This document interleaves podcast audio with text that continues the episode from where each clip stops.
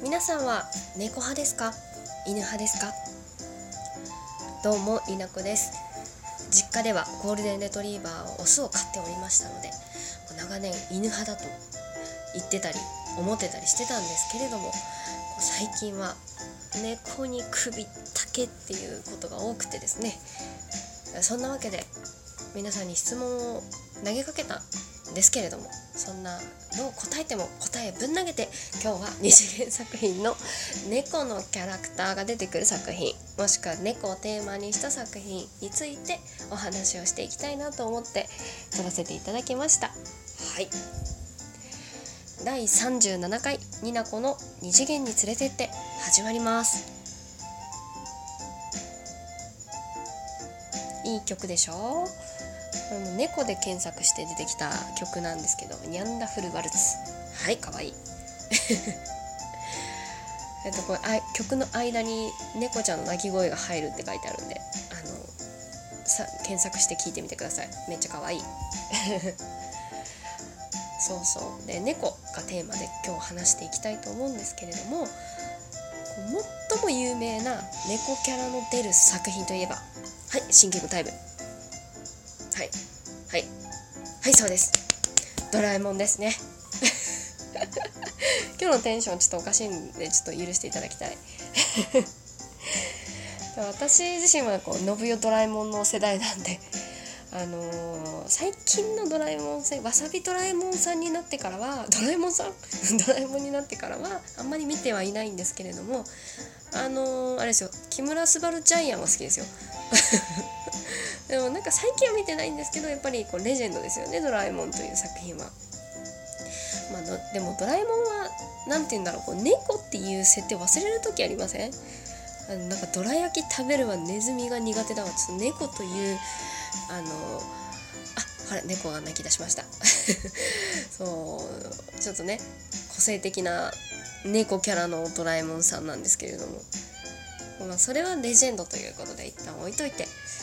その他に皆様はこうふって今思い浮かべた猫が出てくる二次元作品ございますか？今回ですね私がこのこれをテーマにしようって思ったきっかけの作品がございまして今見てますアニメ今期のアニメですね。タイトルが「同居人は膝時々頭の上」って作品がございます。合ってるはず。違ったかな？いや合ってると思うタイトル。うん。めっちゃ可愛いです。めっちゃ 可愛いんで。うん。ぜひ見ていただきたいんですけれども。まあ簡単にあらすじをご説明するとこう人と関わることが増えてな主人公の青年がいるんですけれども。が青年が、えー、と両親のお墓の前で野良猫を拾ってまあ、一緒に生活をしていくようになるでいろいろ世話をしていくうちうち心を開いていくみたいな、まあ、ざっくり言うとそんな感じのアニメにはなるんですけれどもこうまあねなんかちょっと悲しい設定から始まる感じがどっかの夏目のどっかの友人帳みたいには 感じる感じたんですけど私も最初。うんでもなんかこう妖怪は出ないしこの作品はちょっとなんだろうなこうファンタジーではないんですよね。うん、この作品は猫を飼ったことがある人があああるあるっていう風になる部分も多いし逆に飼ったことがない人があへえって勉強になるようなこれから飼いたいなって思ってる人がイメージできるような作品かなって私は思います。で私がとても好きだなってこうこの作品を一番魅力的だなって思ったのがこう作品一つのお話の中で主人公の視点と猫ちゃんの視点とで一つの出来事を描いているっていうところなんです。私視点の変わる作品って結構好きなんですけどこの作品は綺麗に前半人間視点後半猫ちゃん視点っていう風に綺麗に分かれててこう視点が変わってもとても分かりやすい。あとこう猫視点では猫ちゃんは喋るんです猫ちゃん出てくる動物は動物同士で喋るって感じですかね、うん、でまた可愛いのがね人間側が思ってることと全然違うこと考えてるのが めっちゃ可愛いんですよ。きっと現実の世界でも飼ってるペットとかはこんな風に思ってるだろうって思って接してた自分たち。だけどあ全然違う風に捉えてるかもしんないなみたいなそういった新しい視点でこう見れるのかなっていう点でちょっと魅力的だなって思う作品ですね。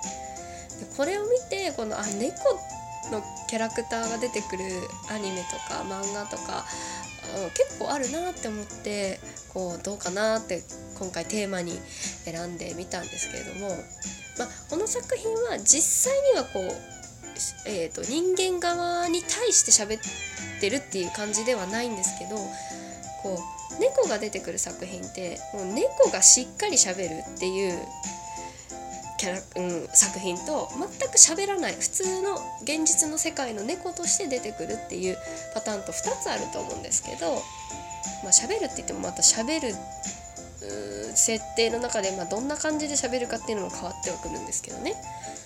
でも私が知ってる作品だったらもうほとんどがしゃべる作品だったんですよね。私が多分ファンタジーが好きだからっていうのはあるんですけどね。あとなんかまあアニメだからね基本的に。まあ喋らそうよっていう話。でなんかその喋る作品でこう私が好きだなっていうキャラクターは、まあ、さっきも話に出ましたけど、まあ、夏目友人帳のにゃんこ先生、まあ、猫と言いますかかっあれはよりしろの招き猫っていう感じなんですけれども。はい。あとはあの青のエクソシストに出てくる黒。これもなんか猫というかケットシーっていうあの悪魔なんですけれども、まあ、猫という部類にします。この子は喋るけどその声が聞こえるのがあの主人公のリンくんが中心って感じではありますけどこの黒とリンくんの出会いがもうめちゃくちゃ泣くので本当見たことない人は是非見ていただきたいなと思います。はい。あとね調べたの？調べたんだけどどこに書いたかな？あそうそう。私はラジオはちゃんとね台本みたいなのを用意してじゃないと喋れない人なんです。あそうそうそう。あの日常っていう NHK で前やってたアニメなんですけどあれめっちゃ好きなんです私。あのギャグギャグのアニメ。えー、その日常っていう作品に出てくる猫ちゃん出てくるんですけどこの猫も基本は現実世界の猫と一緒で喋るって感じじゃなかったんですけどまああることがきっかけで、えー、あることがきっかけ？まあだから赤いなんていうの？あれハンカチーフみたいなあれなんていうの？襟巻き？あじゃ襟巻き？古いよ言い方が。をつけると喋れるっていうような設定になっておりまして。坂本っていう。似てない。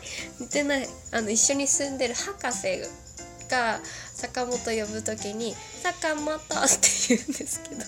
全然似てないよね。ほんと可愛いんですよ。是非見てください。この坂本はすごい関西弁なんで。めっちゃ可愛いです。なんかギャップがあって。あとツッコミ。ちゃんとツッコむ。で喋る猫がしゃべるっていうところで、まあ、有名なところはジブリの猫の恩返しですよね。あれほんと顔なんか猫ちゃんと猫の現実の猫の動きするけどなんかファンタジーの動きとかもするし変わなんかさすがジブリさんですなって感じ。あとはほおずきの冷徹の猫股の小判っていうあの新聞記者の小判くん小判くんかな？かわいい。CV 杉山紀明さんね。あのナルトのサスケの声の人ね。めっちゃ可愛いっすよ。あとなんか猫キャラでちょっと違う毛色が違うんですけどあのあれですよ。白沢様っていうキャラクターが絵心が全くないんですけどその人がか人、うん、その人が描いた猫がマオハオハオっていう名前がついてるんですけどあの猫っていう感じに好き好きって書いて猫マオハオハオなんですけどめっちゃ怖いんですよ。あの絵心のない人の描いた猫めっちゃ怖い。まあそうちょっと違うってポイントでなんかそういうそういうのもほおずきの冷徹には出てきますね。銀玉銀玉もなんか銀さんが野良猫になる回ありますよね。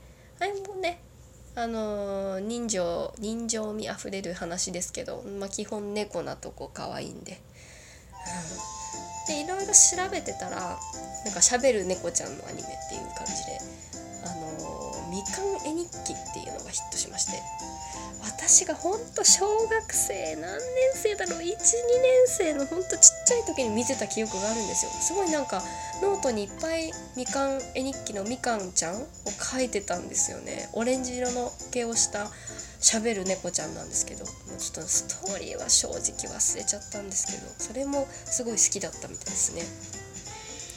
喋らないっていう現実の猫のところで出てくる作品あんまり私の知ってる作品なかったんですけどあのフライングウィッチっていうあのすごいなんかね日常系のふわっとしたゆるいファンタジー日常アニメがあるんですけれどもそちらに出てくるあの魔女さんの、えー、飼い猫？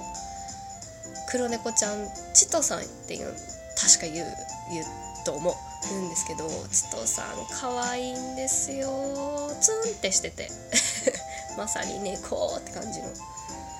えー、なんかそういうのもありますね。おすすめしたい作品でございます。で私が今後見たいなって今調べてて思ったのは新海監督だったっけ？の「猫。彼女と彼女の猫」これはぜひ見てみたいなと思ってます。えもうこんな時間じゃん。まとまらないよ。まあいいよね猫っていう話でした。皆さんのおすすめの猫がで猫キャラが出る作品教えてください。また次回お会いしましょう。になこでした。